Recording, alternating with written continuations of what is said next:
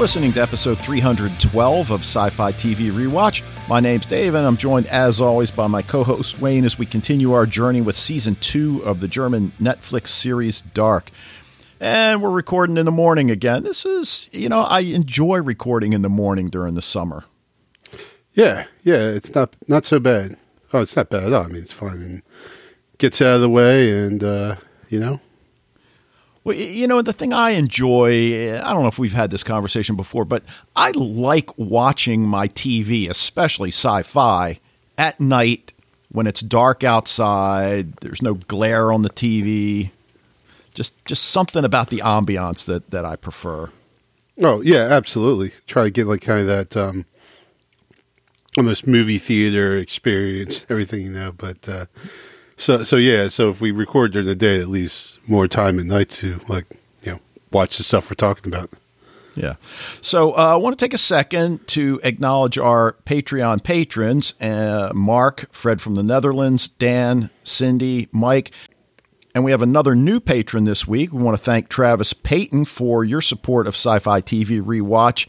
And, you know, we haven't said this in a while, but uh, the Patreon account exists to help defray the costs of producing sci fi TV rewatch because podcasting isn't free, unfortunately.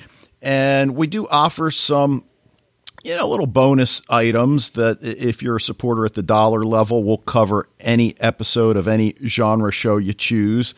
Uh, at the film critic patron, we'll cover any genre film of your choice. And at the foundation level, we'll cover any genre show of your choice or genre film of your choice. And additionally, we'll produce a podcast that explores a top 10 list related to genre TV.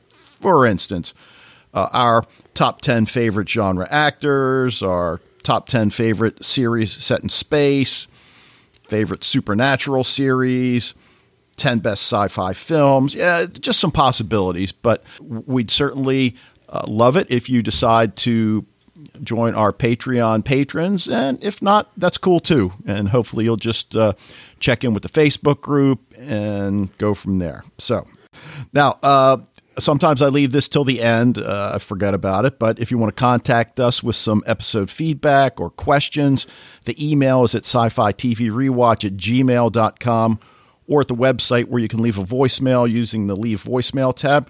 Record your own audio clip if you want. Send us the MP3 as an attachment or consider joining the Facebook group and get into the discussions there. Now, but don't only- effing Rick roll us. Yeah, yes.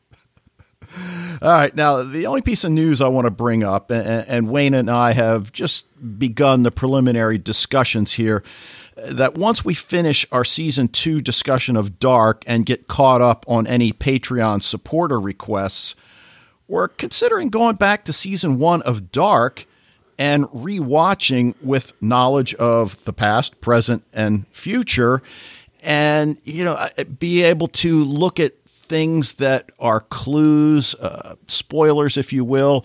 So, um, you know, we'd appreciate any feedback via the Facebook group if you think that's a good idea, bad idea, move on to something else. But, you know, we'll keep you posted. Yep. All right. Tip of the week. Now, we're going to do something a little different this time. Uh, Fred sent us in a audio clip about the music of Dark, so I certainly consider this a tip. I'll let Fred speak for himself. Hello, everybody. This is Fred again with an extra topic. I placed a link on the Facebook page to a marvelous German, although, article about the seven most important dark songs. And in this article, there are links to the YouTube videos of these songs. So even if you can't read German, you can go there and just click the YouTube links. Perhaps you have to first allow the site that your data are connected to YouTube, but probably being on YouTube, you have that already.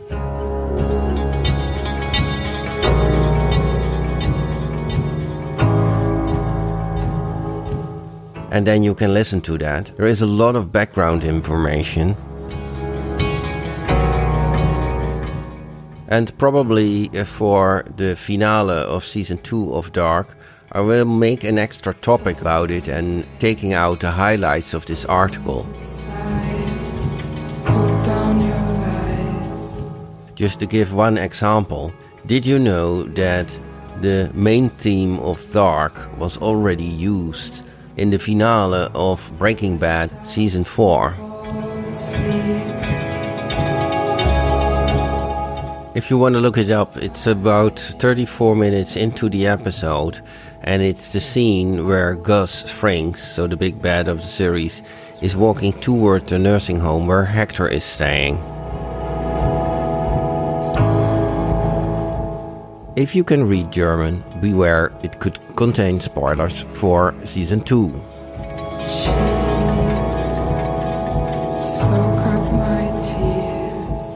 So, if you are going to look it up, I just want to say enjoy. Greet, Fred.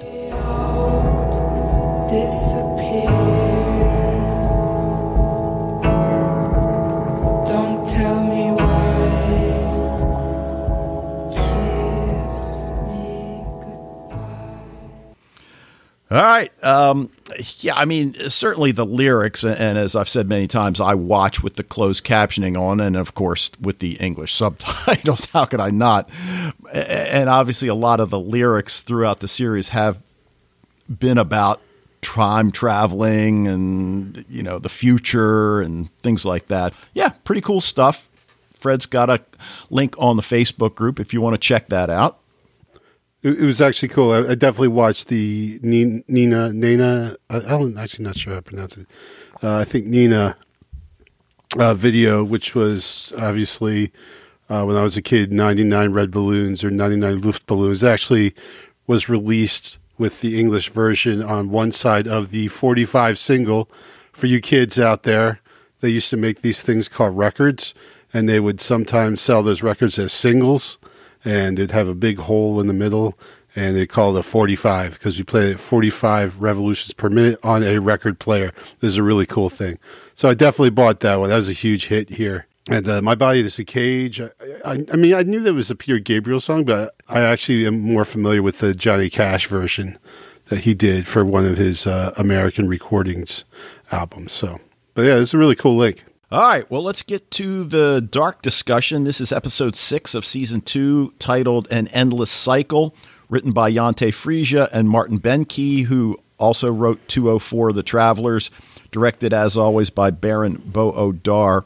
You know, this episode, I think more than any, is the mind bender of the series because of OMG. and I know that's a, a bold statement to make, considering we're talking about dark, but I, I don't think I'd get much disagreement from anybody. We open with a voiceover from Adam, and again, we've talked about the whole voiceover thing, and, and, and this is a little different because it's like a v- opening voiceover, but the whole idea about the beginning and the end uh, that naturally occur within a loop, and the whole question where did it all begin? Where did this begin? In the past, in the future? Everything's connected in one endless loop, it seems. But, uh, you know, I'm, I'm starting to wonder here. I, I think we have to agree that the dark story follows a fatalistic approach. In other words, all events are predetermined therefore inevitable, and any attempts to change things will ultimately fail. Now, I could be wrong, but that's kind of the feeling I'm getting, especially through things that Adam's saying here. Well, yeah, it's definitely in this episode. This is extremely fatalistic. I mean, everything is definitely predetermined here. The suggestion from Claudia, though, is that that can possibly change because you know it seems to be like you, you know she tells Jonas like you're the one who can end all this. I don't know, like God, man, like after after watching this again, like my head was just like spinning, like with all the all the w- things and what's going to happen. I don't know, and but what I've kind of come down to is I I just get this feeling like middle aged Jonas is somehow like some kind of linchpin in all of this, you know he's like has seen enough as the, his younger self, but he's not at that stage where he doesn't want to become, which is Adam, right? Right. So it seems like something happens with him that is going to, or, or, or you know, he's the person who will become Adam, basically. You know, Right. Right. I mean, um, how does teenage Adam become? Uh, I'm sorry. How does teenage Jonas become Adam? right? What happens to you know launch him in that direction? And, and Exactly. the other thing is, we keep talking about breaking the cycle, and I start thinking, well, first of all, how are they going to break it? If they break it, doesn't it follow that it never should have begun? But more to the point, how many times has Jonas become Adam? And how is this the final cycle? And it's a question we've had for the last few weeks. How many times have these things happened? Which is a mind bending question in and of itself, you know? Right. Right. And and the you know the problem is I think we talked about this last week is when you have these endless cycles one after another when you have people coming from the future to the past and affecting it and so on and so forth you know where does it start you know like Yeah. i know jonas's theory is that it all starts with michael's suicide and that if he can stop that then that will end it. But as we can see, Michael's suicide only happened because Jonas came back. You know, if Jonas had never gone there, Michael didn't even, it was not even on an idea of Michael's. Right? Yeah. You see how surprised he is when Jonas says it. He's like, What are you talking about?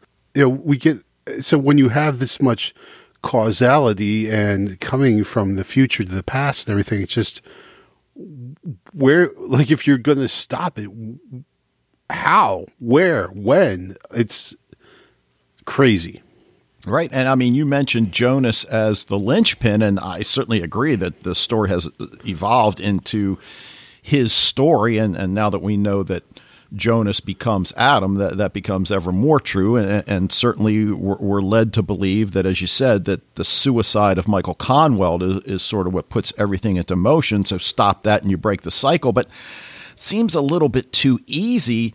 And while on the one hand, it's just wonderful seeing everybody before the kids go missing. I mean, my gosh, we, we see Katharina smile and actually happy. right And I'm not sure if we've seen any of these characters smile before. Not a lot of smiling going on in Dark.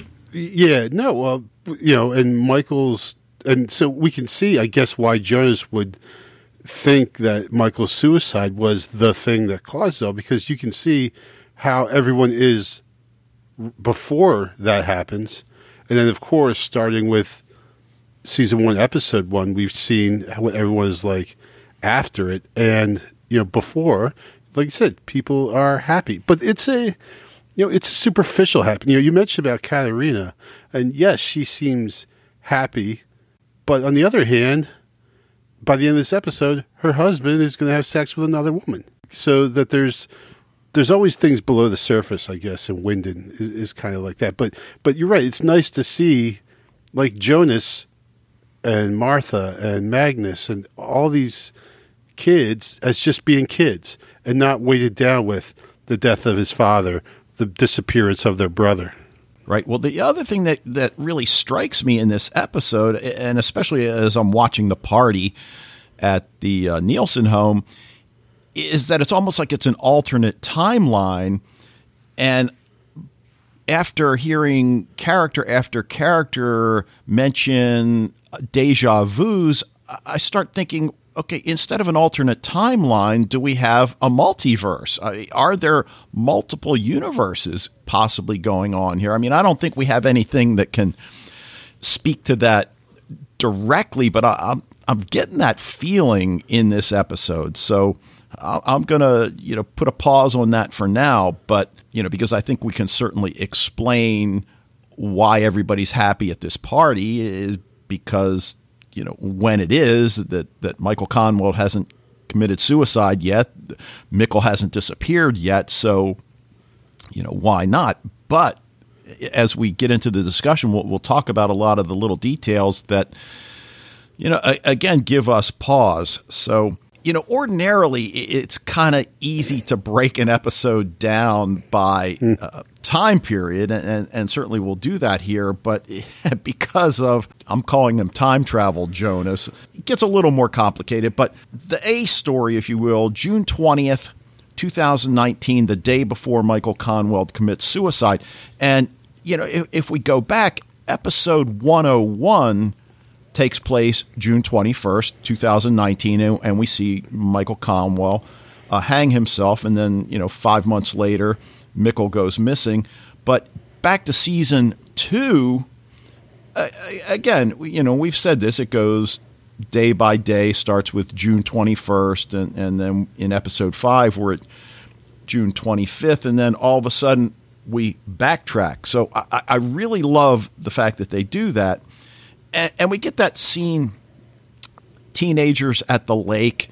And, you know, I, I'm really torn what photo I should use for the blog post for this podcast. I mean, should I go with topless Francesca, bikini Martha, or topless Magnus?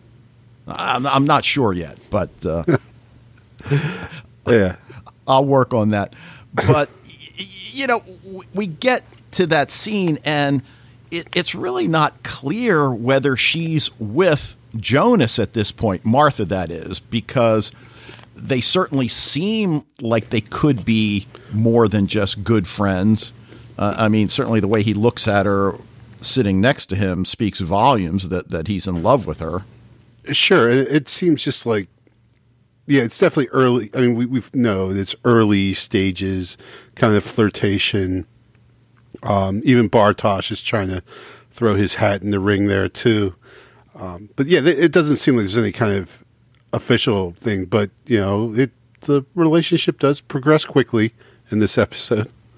Well, I guess when I go back to thinking about season one, and we learn that after his father's suicide, and he had such a difficult time processing it, they sent him away for a while.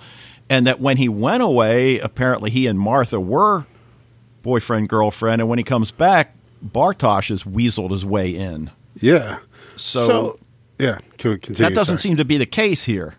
Right. You know, and yeah, so there's there's definitely some inconsistency here because right, he he has what I think is just like the best line ever, which is, you know, we were like what, we're meant for each other or we are perfect together or something like that. Never for, think anything else.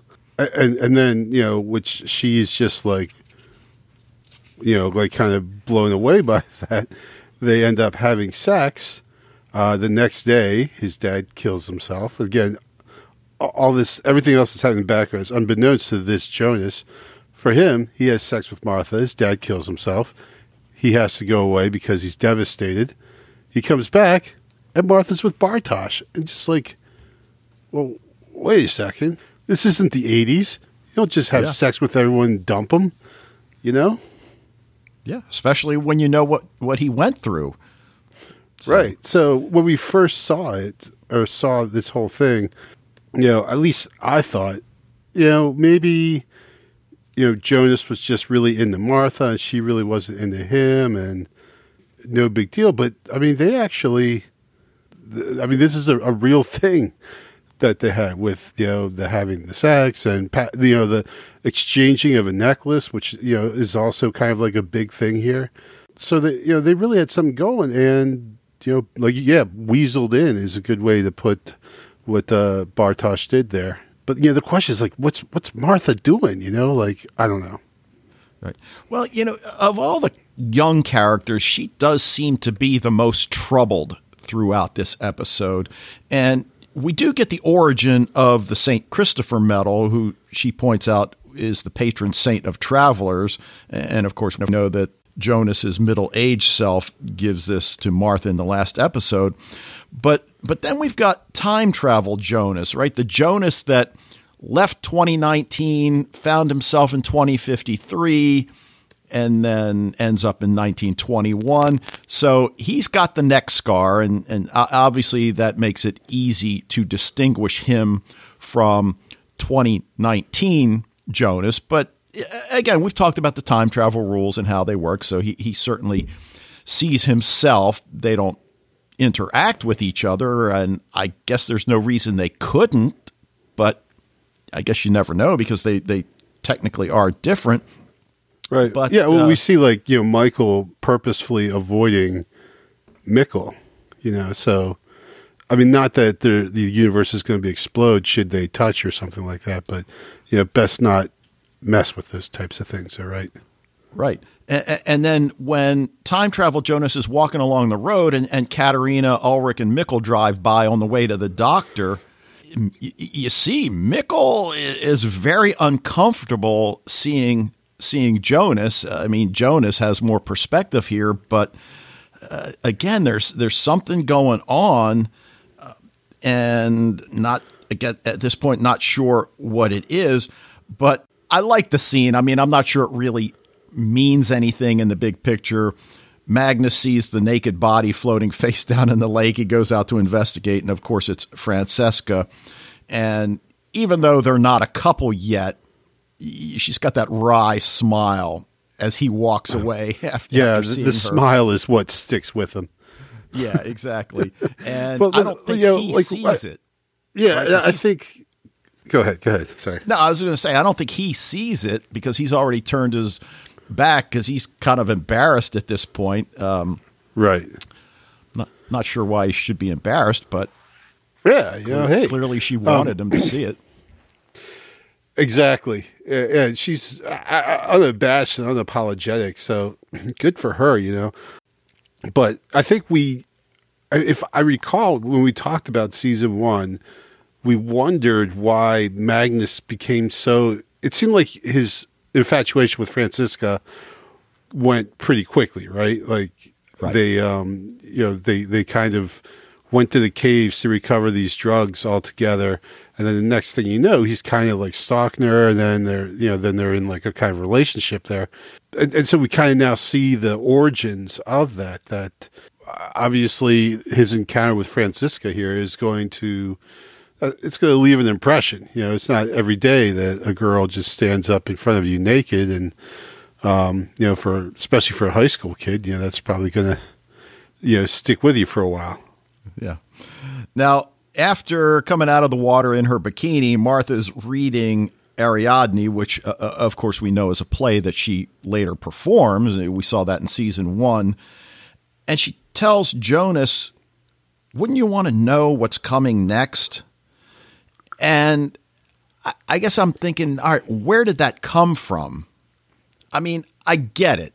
Uh, you know, wouldn't you want to know the future? Uh, One of the eternal questions, but it just seems like it almost came out of nowhere unless, you know, she's having these feelings of deja vu as well. And and it, it, it's almost as if it freaks Jonas out. And he remembers, oh, I got to go. We gave Grandma Ines a, a tablet, and I got to show her how it works. And on, on the one hand, I'm thinking, all right, she's not that old that Yeah. she couldn't figure out how a tablet works. Right. But yeah, it seems like a pretty lame excuse. Yeah. I'm not doubting its veracity, but, uh, you know, it just seems kind of lame. But you know, that's the scene when the camera pulls back and, and we see time travel Jonas watching himself with Martha. And, and of course, he understands about his neck scar and zips up his jacket. And, and, and again, she's in a bikini.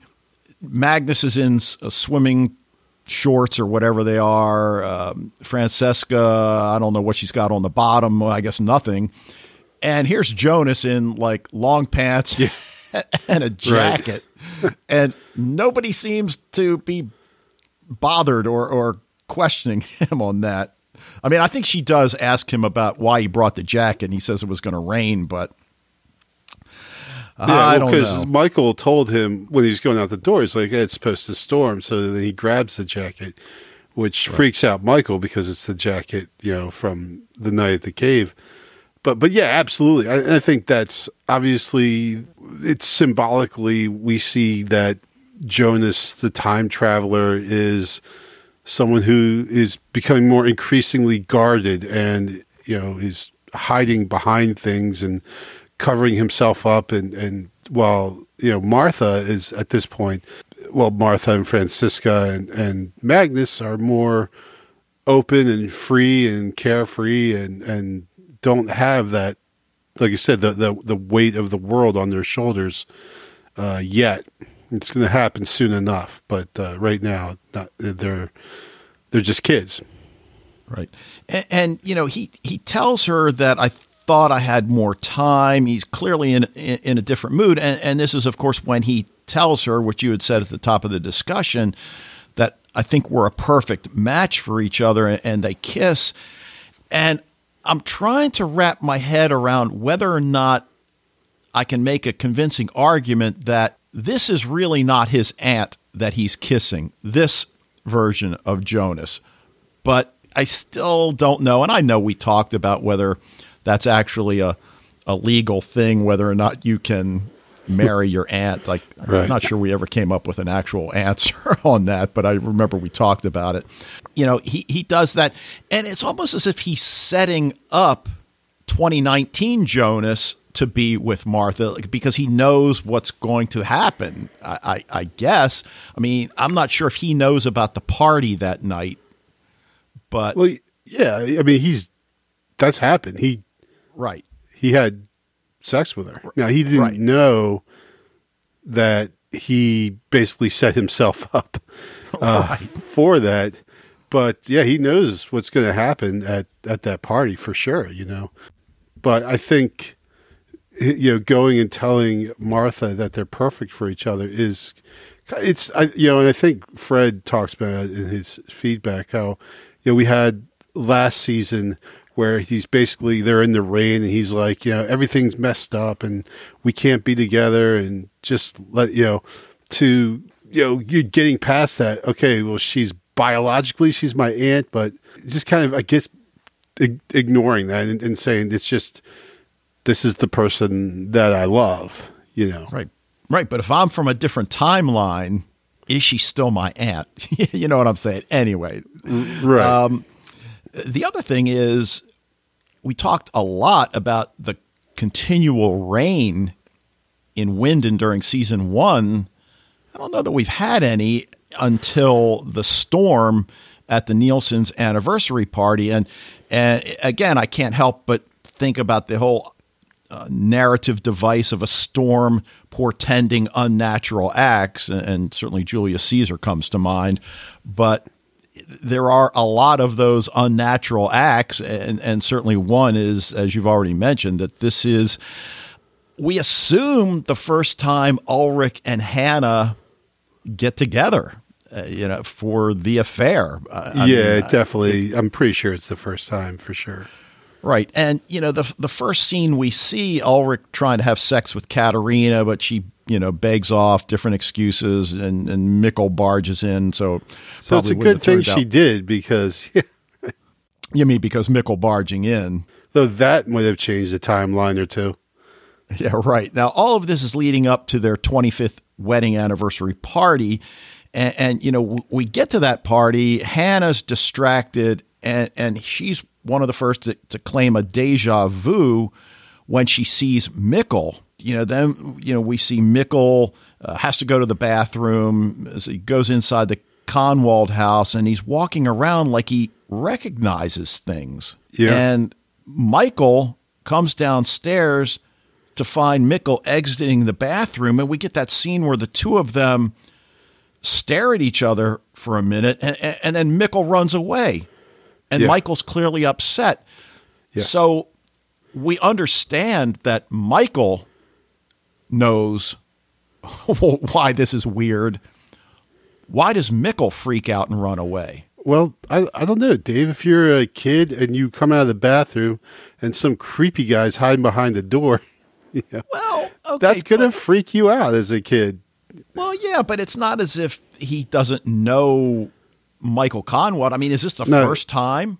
Here's the thing: Okay. I don't think he does. I think Okay. Michael basically doesn't really go out. I think, especially probably since Mikkel's been born, Michael has been kind of keeping his distance. He's just really unable to resist himself at this point to just go and see himself. But of course, he knows he knows it's going to happen, right?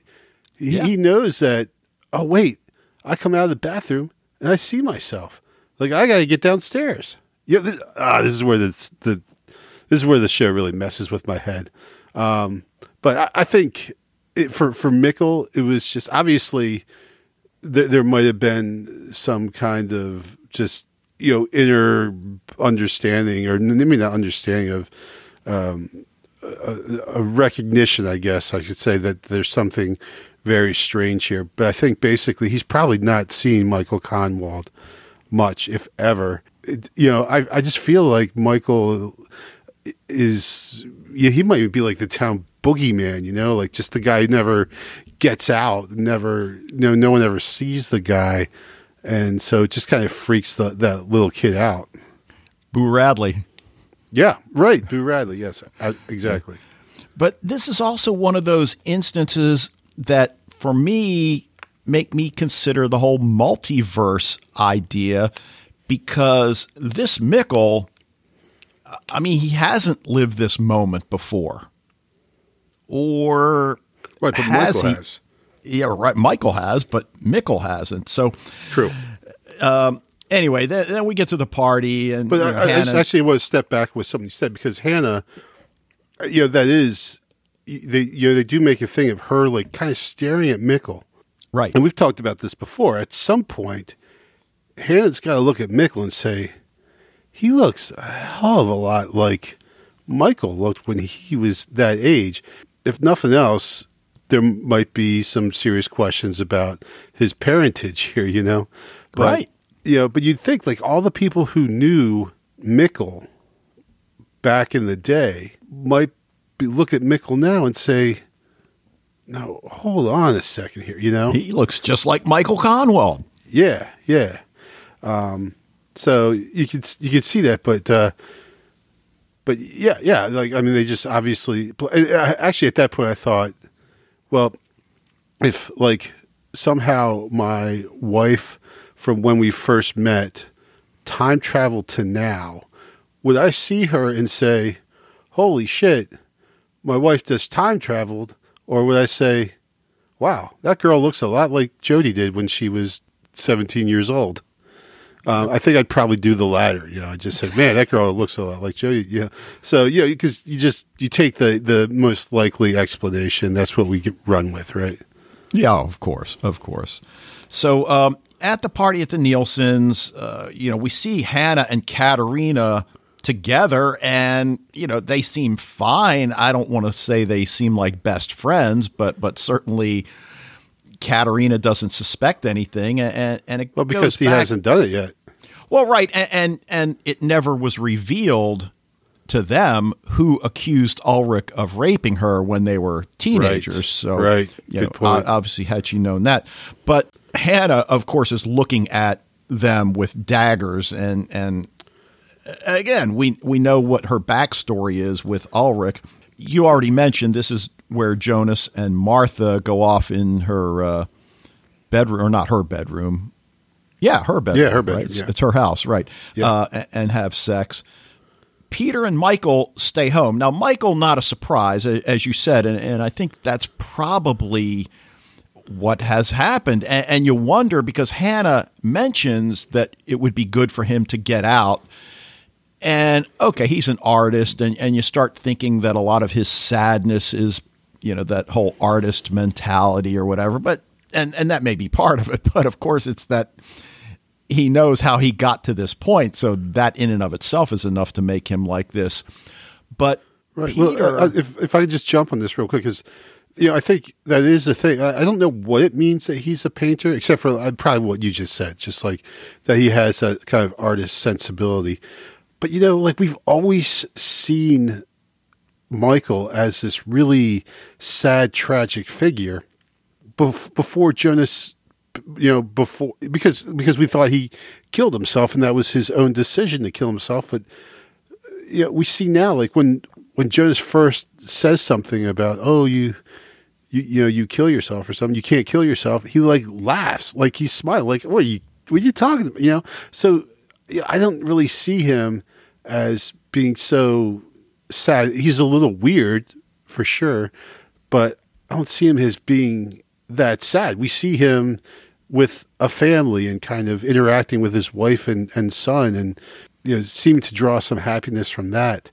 Um, so it's it's just I think a different angle of of Michael than we've always suspected, and, uh, you know, really at this point, just hats off to uh, Sebastian Rudolph, the actor who plays Michael, because I mean, this was just a very emotional episode, and and I think he just really totally nailed it. You know, Uh, and I think we find ourselves saying that virtually every episode this season, and and yeah, I mean we've certainly spoken about Lisa Vicari and, and her ability to really emote, but uh, yeah, like you said, we haven't seen his character at all, other than season one a little bit, but Mikkel uh, has caught rubella, which I guess is German measles. We see that scene where he comes down to the party and you know tells his mother he can't sleep, and and, and she goes back, and of course as she's in bed with him, comforting him. You know, later on we see Hannah and Ulrich outside in the rain, and and the genesis of their affair, and of course it, it just makes his act that much more powerful when we Yeah. see you know he's doing Yeah. this while his wife is comforting their child. We also see you know Martha taking Jonas into the bedroom and I, I'm thinking like dude why are you kind of hesitating? I mean she's basically telling you this is it. I mean closing the door should be tip number 1 but okay, fine. This might be his first time, whatever. But then as they're having sex, we get that split screen look of Bartosz having dinner with his family. Uh, Given what we know from season one about Bartosz and Martha, I don't know. I mean, is, is, am I supposed to be taking something else away from that scene? I mean, you know, like you said, Bartosz is kind of throwing his hat in the ring here, but Yeah, um, yeah, that's a good question because there is that the love triangle, obviously, and so you know they're kind of showing that the irony of you know while those two are getting it on, Bartosz is having dinner with his family and stuff like that. I don't think you're wrong to say there might be more to it than that, and I'm not saying that as like I know it because I don't. Um, it just it it seems like there there might be more to it that maybe you know down the road that scene will bear more importance to us. Okay. That shot, I should say. in other words, you haven't lived this scene before and are reliving it again in a new loop. Right, that's that is not the case. But yeah, but certainly that. I mean, like the real. I know you don't. You're not always a big fan of the sp- split screens, but I think how they used it at the end of this episode was just really, really good. Like to really, especially that scene with Katharina being the mother to their child while her husband is having sex with Hannah uh, out in the backyard. You know, the the contrast there you know, really like because I guess we never really have talked because when we see Ulrich and Hannah, we see them together before we see them together with Katharina. We think Ulrich's a bit of a cad, obviously, but we don't really emotionally look at how that's affecting other people, and you know that kind of that shot. I think really uh, brings out the the irresponsibility, I guess, if is one word of what Ulrich is doing here. And I guess Han- I mean Hannah too, obviously, but I don't know. Yeah, for both. We just Hannah is just, but you know, Hannah's a character we just don't like. So we, you know, we've always judged her rather harshly. We haven't really put uh, Ulrich up to that same level of scrutiny, I guess.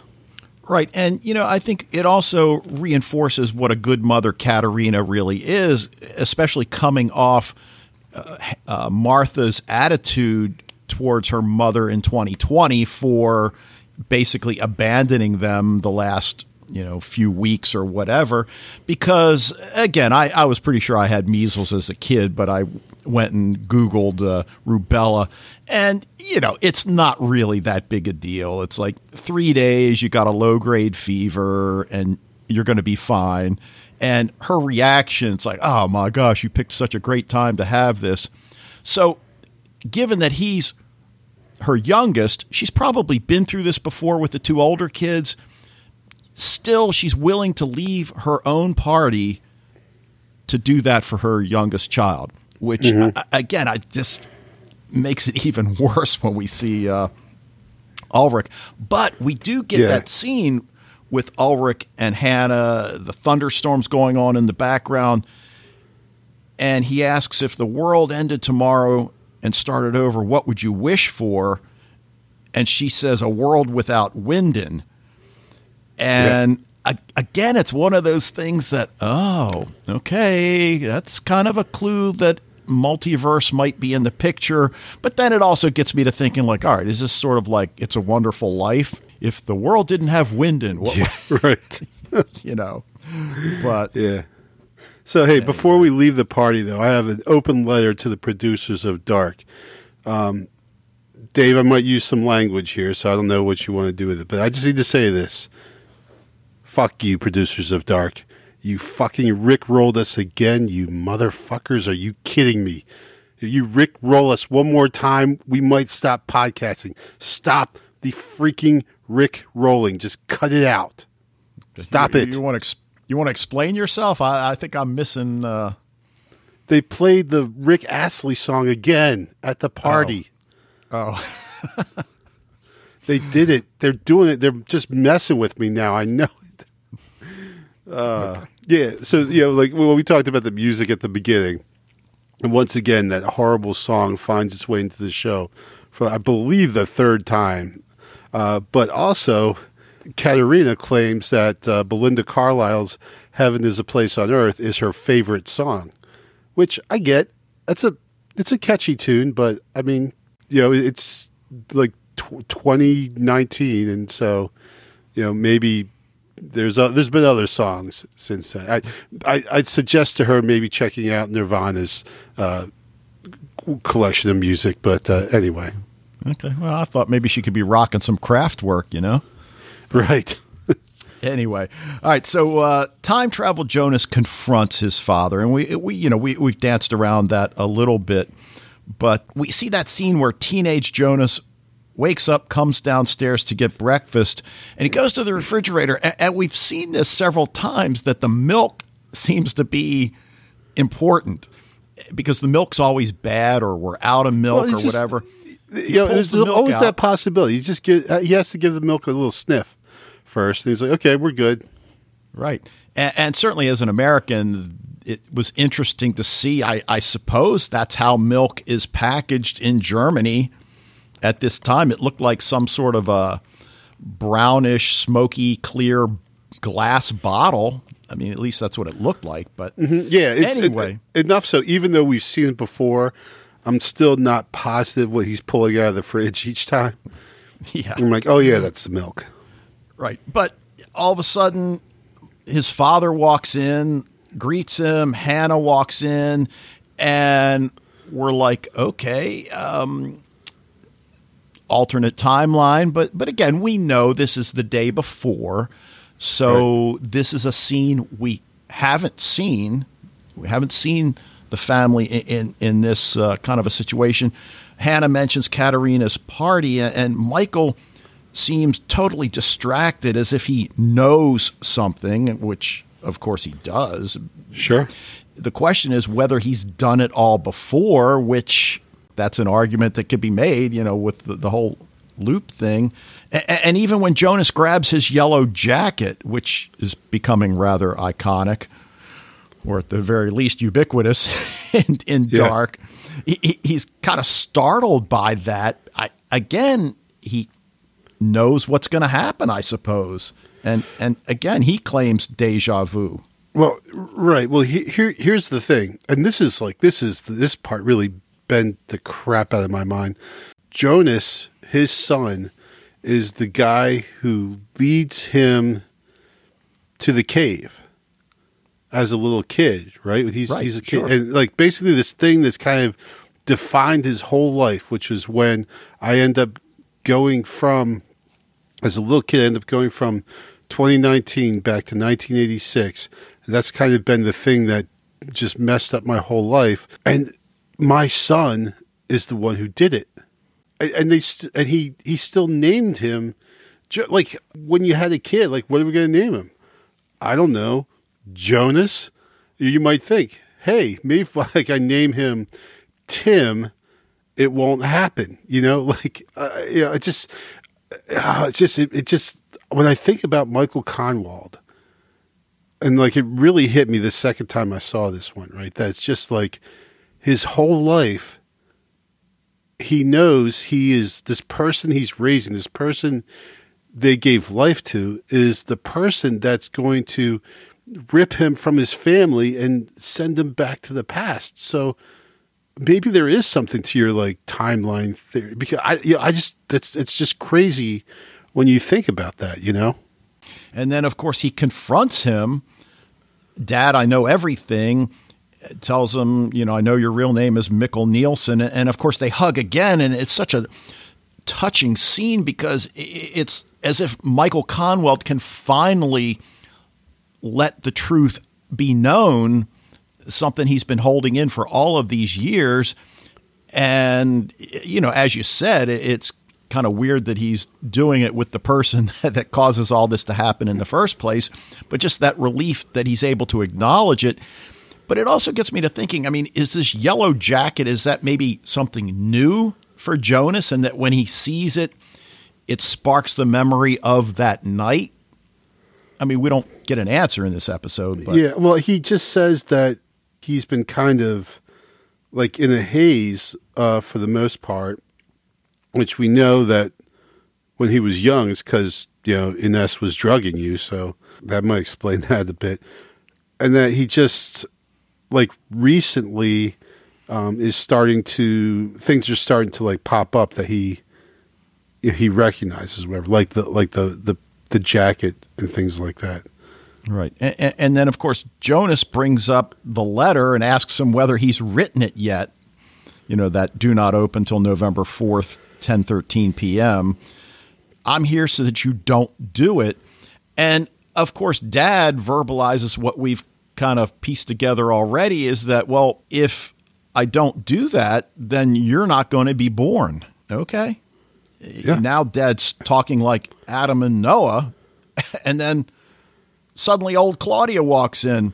I've waited for this moment for a very long time. And again, we're still not sure who's good and who's evil in this war that seems to have evolved into Adam versus Claudia. But still, when she tells Jonas that Adam lied to him, he wants to destroy. Only you can stop this and, and all this thing. And then I've seen the world without him, and it's not what you're expecting. So, you know, we, we, we certainly talk about sacrifices, and she says, your father has to make sacrifices too. So it's almost like everybody except Jonas at this point acknowledges and accepts the fact that, no, I have to hang myself again. Well, So- for or for the first time. or for the first time. I mean, it- but but it just we have that feeling that everybody knows what's going to happen, and in some cases, uh, uh, of course, they do. Again, we haven't talked a whole lot about Louis Hofmann, who plays teenage Jonas, and I mean, we we see him. You know, a, as a very, I don't know, reserved individual is probably not going deeply enough, but but certainly he's in tears despondent over what he now realizes his father has to do, which is to kill himself. And it- it's just really a, a emotional scene. Again, I, I guess we Oh, can say this about almost every scene in the. But but that that shot where Claudia is taking Jonas away and he's just he's in anguish. Michael's in anguish. Oh my god, it's just oh that was Right. that that one that one hit that one cut deep. Yeah, That one and, cut and then we see deep. Michael go into the studio, uh, take out the paper, and start writing the letter. And we hear him speaking the contents as he's writing. And then visually, we see Adam holding that medal. And a man and woman come in. You could have told him what his function was in all of this. Magnus, we all have to make sacrifices. Whoa, what? Yeah, wait, what? So we know that's Magnus. And again, casting crew, what a awesome Yeah. job you you did finding somebody that looks just like. Magnus. Yeah. I guess I assume the woman is Francesca, but Yeah, and uh, um, you know, Fred did some uh, facial analysis for us. That I mean, you know, I mean, obviously she's got a tinge of red hair there, so yeah, we're uh, there's a pretty high degree of certainty that that's um, Francesca. Okay. Now, we also get just a little bit of the Tiedemanns and the Dopplers. And, and again, I'm not sure what's going on with Alexander uh, and, you know, this, this murder in Marburg, unsolved 33 years later, and, and why that gets his attention. I mean, we've always suspected that he shows up in Winden under sketchy circumstances, you know, back in 1986. So whether that's got something to do with it, uh, you know, is not clear. Well, you you know, it's like he calls. First of all, you know, obviously Waller, who is, you know, definitely on Alexander's payroll in some way. He says he wants him to look into something, you know, confidently. So, no, sorry, confidentially, not confidently. I'm sure he wants to very confidently looks into, but he wants to do it confidentially. Like, yeah, what is he like? Obviously, uh, Alexander's whole origin story is a very sketchy one, right? He shows up, shot, he's got a gun. Um, now he's seen this article about a 33 year old murder that has been unsolved, and but you know then it says there's two people that are two suspects that uh, they've been looking for that are missing. So if we think that Alexander is one of them, then maybe you know it's the other guy that he's a little worried about, which then leads you to think, yeah, Alexander's quote unquote gotten away with murder. You know, he's also lived 33 years, probably looking over his shoulder all the time, waiting for that the other shoe to drop. I guess. Yeah, and not to mention the knowledge that Hannah has his gun and passport. Right. So- Well, yeah, right, exactly. With the Dopplers, Peter comes home, finds Charlotte despondent on the couch, and, and uh, again, we, we know what eventually happens with their marital relationship. You know, what's he done that caused her to lose trust? Has she found out about his secret life? I mean, he tells her, I get nothing from you. So this certainly, you know, isn't going in a very positive direction. And she says, Well, I think it's best if I go alone to the Nielsen's. But then we see Peter going to see Benny in her trailer as Francesca's in the background standing by the, you know, the, the uh, tractor trailer trailers. And, mm-hmm. and of course, the you know it is raining in this scene, so you wonder what Francesca thinks is going on in the trailer. Is she following her father? Is this about the injections that she ends up selling? I guess now she knows what her father's into, or does she? So I, I don't know. I, it's almost like given everything else in this episode, why did we need this? What does this really add to the story? there's there's been little put into this that does not end up being meaningful at some point or another, right? So we can only assume that th- this is going to be important. But yeah, to the the the whole Doppler their their relationship, you know, it's, it's just yeah. I, I mean, we you know we spent so much of season one. Remember how we suspected Peter and I I know I say we, but it was me who really had harsh words for Peter and his character through most of season one, and then it turns out he's kind of okay at the end. I think we've seen season two a, a definitely a more supportive, closer relationship with his wife, but this is this is definitely a low point uh, for their relationship here, and you can see kind of like the same uh, marital stress that uh, Ulrich and Katharina are experiencing, the Dopplers are also experiencing, and Charlotte's just miserable. You know, it's just a big mess. We we feel that things get a little bit better for them later on, though. But right now, things are bad. All right. Uh, anything else you want to bring up before we get to Fred's feedback?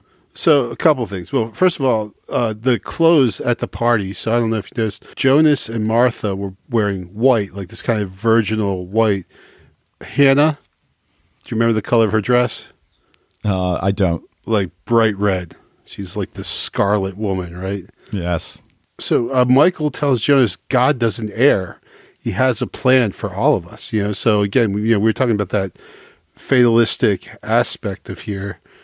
You know, certainly, you know, Michael, and, and again, I guess that's what helps him do what he quote unquote has to do here.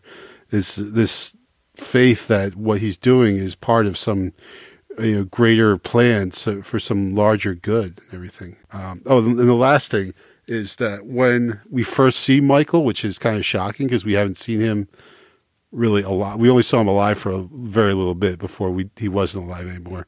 Jonas turns around and Michael says, "Boo," right? Like he's a ghost because in a way, like he is, right? Oh, I like it. Oh, uh, one thing I you know just watched Stranger Things a little bit ago. Big Stranger Things vibe here with all the kids riding their bikes around everywhere. All right. Well, let's hear what Fred has to say this week, and then we will be right back.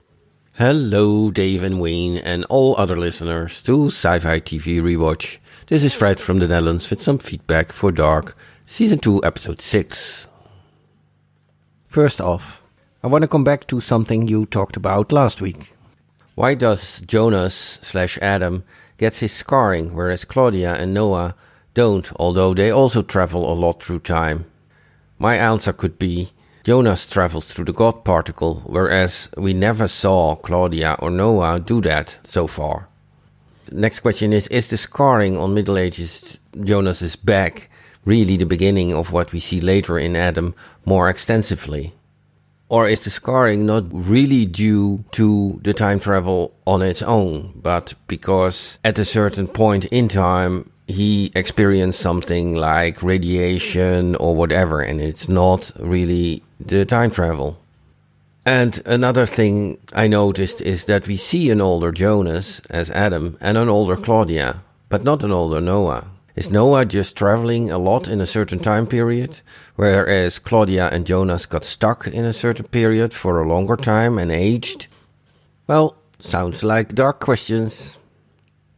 One of the questions I had last week is whether the time machines only make it possible to travel 33 years, and that's confirmed by Jonas by explaining it to his mother, and whether the God particle only is able to travel the maximum leap between, for instance, 1921 and 2053. But in this episode, we see that Jonas is able to travel to exact the time he wants. Namely, just before his father kills himself and landing up on this beach where Marta is. And it was also said in the previous podcast by you that the God particle obviously makes you travel to wherever you want. But if that is true, why did Jonas then land up in 1921 in the first place? Was that actually Adam's plan? But okay, it was the other God particle. It was the natural existing God particle and it was not a created one. So, next question is Is there a difference between those two? Is the natural existing God particle sending you wherever it thinks, well, it has no brain, but where you should go? Whereas the constructed God particle is manageable and with the natural occurring God particle, I of course mean the one that was created by some accident. Which accident we still don't know. If this is a nuclear accident by the nuclear plant or something else, we just don't know how this first God particle came into existence. Okay, going into episode 6.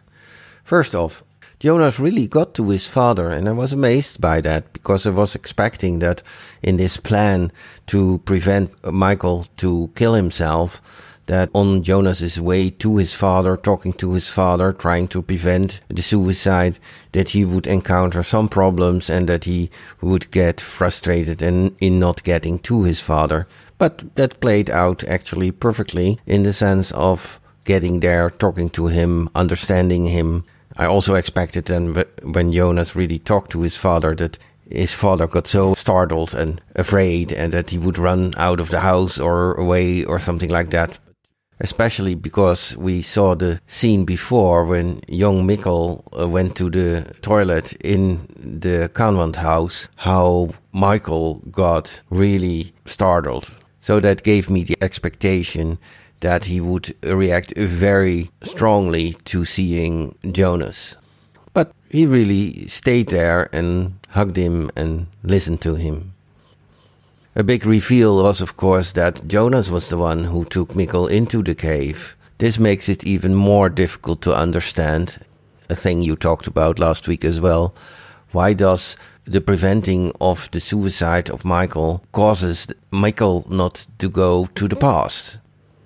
As from this information, so that Jonas took Mikkel through the caves, the not existing of Jonas would be the best prevention of Mikkel not going to the past. I think the only way to stop this cycling and this bootstrap paradox, which is this again, more or less, Jonas brings Mikkel to the cave, which causes Mikkel to be in 1986 and then getting together with Hannah and creating Jonas. I think the only way to stop this cycling is to stop the time travel at all. So nobody should travel through time and you should get back to a period where the time travel starts actually and you should prevent the whole possibility of time travel. I think time travel and the bootstrap theory are fully intertwined and you cannot have them separately. I have one translation nitpick.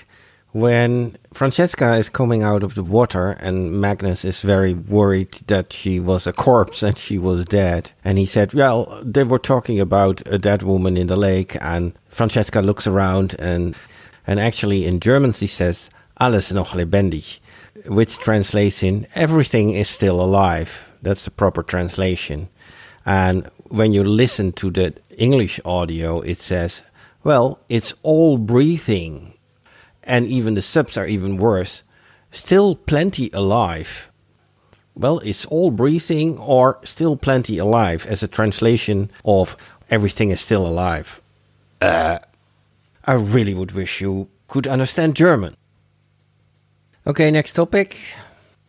Dude, I think I'm going to be the next person that dreams about having sex with Martha because there's nobody left. this time we see older Jonas. Well, it's yeah, yeah. It's all, that older Jonas, right, and everything. So, Yeah. um, which is uh, you know I don't know if that's okay. I don't know what's creepier. Like uh, she's already your aunt, and you had the dream when you were younger, and now you're older and having now you're an older guy having sex with a younger girl. That's uh, that's also kind of creepy. But, yeah, now yeah, I don't know. Come on, Wayne. Having sex with a younger girl. The poor guy is stuck somewhere in the future, and the only memory he has is this girlfriend. And of course, his memory stays the same, namely this girl, as he knew her. He, d- he doesn't know her in an older age. So, what is his memory? Well, okay, this. So, come on. Another topic is having a relationship with his aunt, because this was the main reason why he broke up with Martha, because he discovered his was his aunt, and we had a big discussion back then. Season one, episode nine was that, where they broke up in the in the pouring rain outside the Kahnwald house, and now he decides to go on with her, or when he sits next to her there on the beach. I was also a little bit amazed that he says to her, I think we are a perfect match. Never think anything else. Another thing is what is with this Alexander and Wöller? Alexander is really getting nervous, having sweat pearls on his forehead when he calls Wöller. So, what is the relationship with Wöller? Does Alexander have Wöller some, some in some way in his pocket? Another thing is that we learn at the end of the episode in 1921 that Magnus is there to assist Adam, and the woman next to him is very probably Francesca. I did some uh, screenshots and compared this woman to pictures of Francesca, and well, if Dark did his perfect typecasting again, it's most probably her. I will post some comparison pictures on the Facebook page. One eye for detail remark. At the end, Adam has this St. Christopher pendant in his hand. Did you notice that the, the figures on it are worn down, very less clear than it was originally? And he has it. So how did he got it? I mean, middle-aged Jonas put it on Martha's pillow. So how did it get back to Jonas? How did it get back to Adam? And obviously, he had it for a very long time, seeing how it's worn down. I also will post a comparison picture of the pendant on the Facebook page. And putting a new pedigree again on it with Magnus and Francesca. So, new pictures there. I still wonder who Charlotte's mother will be. But two episodes to go. Last eye for detail remark. When Jonas comes in his uh, parents' house, he looks at the family picture with his parents, Hannah and Michael, and his grandmother, Ines. And in the background, there is a Christmas tree. And what is very German is that this Christmas tree has real candles. In the Netherlands, I don't know how it's in the States, but we always, always had electric Christmas tree candles. But if you really, really watch here, you see, for instance, one of the candles that's hanging a bit to the side, whereas the flame is right up. So there is an angle between the candle and the, the light, actually. And with electric lights, you wouldn't have that. They would be straight in one line. But a very detailed thing I just noticed. When I first went to, with my wife to Germany for Christmas uh, about uh, 15 years ago, I was really amazed. My mother-in-law had real candles in the tree. I thought it was quite dangerous. I think that was all for now. Thank you. Until next time. Greetings. All the best. Fred from the Netherlands. a couple of things, uh, you know, uh, most of them, you know, we talked about, but he has a few questions related to the previous episodes and, you know, the scarring, which we talked about last week. How come Adam has the scarring and Noah doesn't? Does it have to do with how they time travel, the devices they use to time travel, how often? I mean, those are certainly good questions to which we don't really have an answer yet. So I just don't know. Now, he also mentions about whether there's a difference between the God particle and the one in the nuclear plant and, and how they came into existence. I mean, I guess I've always been led to understand or you know, based on the evidence that, that we have at this point, is, is that the catastrophe that we're waiting to happen is what causes the God particle in 2020. Um, I, isn't it just hasn't it just been there because it's still in the power plant? I don't know if they Um, created it. I think it's just always been there since oh, okay. Oh, 2020. You know, but I think Okay. Adam created one. You know, the one that's in his place back in 1920 or 1921, 1921, 21. Mm-hmm. Um, I think he he I, I believe didn't he tell Jonas last week that he made it or whatever or something they created it. yeah, I think so. So Could be wrong Yeah. on that, but yeah, I think you're right about that. I think so. Um, Right now, now Fred also mentioned something about the Saint Christopher medal, and how is it that Adam has it after middle-aged Jonas leaves it on Martha's pillow? And I, I guess we just have to assume that there's going to be a lot more time traveling going on in subsequent episodes, and and somehow Jonas, aka Adam, gets his hands on it again. I mean, at, at this point, you know, we don't know. But I, I, again, with the frequency that some of our principles are, are time traveling, I, I think that's something that we have to probably consider. Um, right. And and of course, there's a lot of things that, that we still don't have answers for that aren't addressed in this episode. And and again, they might not get answered in season two, especially since we know we get a season three as a final season. And every show, I don't think they have to answer every question. You know, some things can be left to our interpretation. For instance, he mentions Charlotte's uh, mother. Do we have to know? I mean, you know, maybe we'll find out, maybe we won't. But you know, leaving an open end like that, I don't think is necessarily a negative on, on the parts of the writers. So True. you know, guess we'll find out. But Yeah. uh, anything Well, else uh, you want to bring well, just up? the you know about the the necklace is you know he gave you know middle age you know fifty year old Jonas uh, returned I guess that necklace to or gave that necklace to or put it on your pillow. So even though she thinks it's from the young Jonas, it really was from that older guy. So getting it back has happened somewhere after, like older Jonas slash Adam is going to get the, the the necklace back uh, somehow. Yeah. Anyway, so Fred, thank you. Great insight as always, and and again, some more great visual aids that Fred posts in the Facebook group, and the timeline. I believe I marked it as an announcement, so uh, you know that'll stay at the top or or you know right under our episode post e- each week. But Fred is going to update it as more information becomes available on a uh, weekly basis. So you know that's up there as well. And like we said, the Fred's tip of the week with the music should be there. But that's going to do it for this episode of Sci Fi TV Rewatch. We want to thank you for joining us. Love to hear what you think about Dark. Anything else going on in genre TV? Suggestions for what we can cover down the road? Encourage you to join the Facebook group. Share your thoughts with the Sci Fi TV Rewatch community. If you're already a member, you can spread the word. Emails go to sci fi TV rewatch at gmail.com. Voicemails can go via the SpeakPipe tab, which you can get on the website. And we'll be back next week to continue our discussion of Dark with Season 2, Episode 7, titled The White Devil. But until then, You know, Dave, I really, I, I don't know. I wasn't feeling it this particular episode. I mean, I get nothing from you. Nothing. It's like you're dead in there.